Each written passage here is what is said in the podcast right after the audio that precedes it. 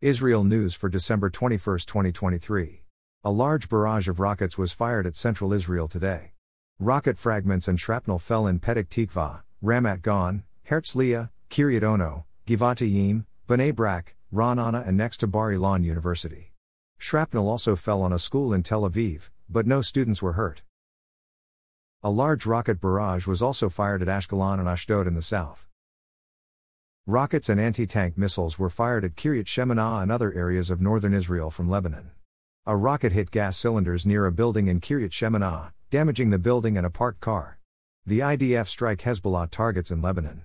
All schools near the border have been closed and students evacuated. IDF soldiers killed in Gaza. Sergeant Lavi Jihasi, 19, from Hashmonaim, served in Battalion 931 of the Nahal Brigade. Lieutenant Yaakov Elion, 20, from Ramat Gan, a cadet and officer training school's Geffen Battalion. Lieutenant Omri Schwartz, 21, from Shadmot Devora, a cadet and officer training school's Geffen Battalion. Eight other soldiers were seriously wounded in the same battles. Hamas released a statement saying, There is a Palestinian national decision that there should be no talk about prisoners or exchange deals except after a full cessation of aggression.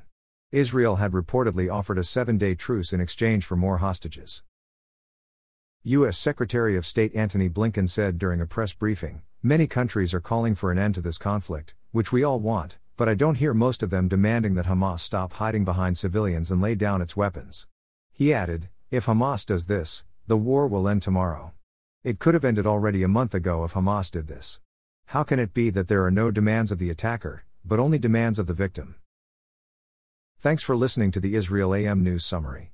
To receive the Israel AM News Summary directly in your inbox, subscribe at www.israelam.com.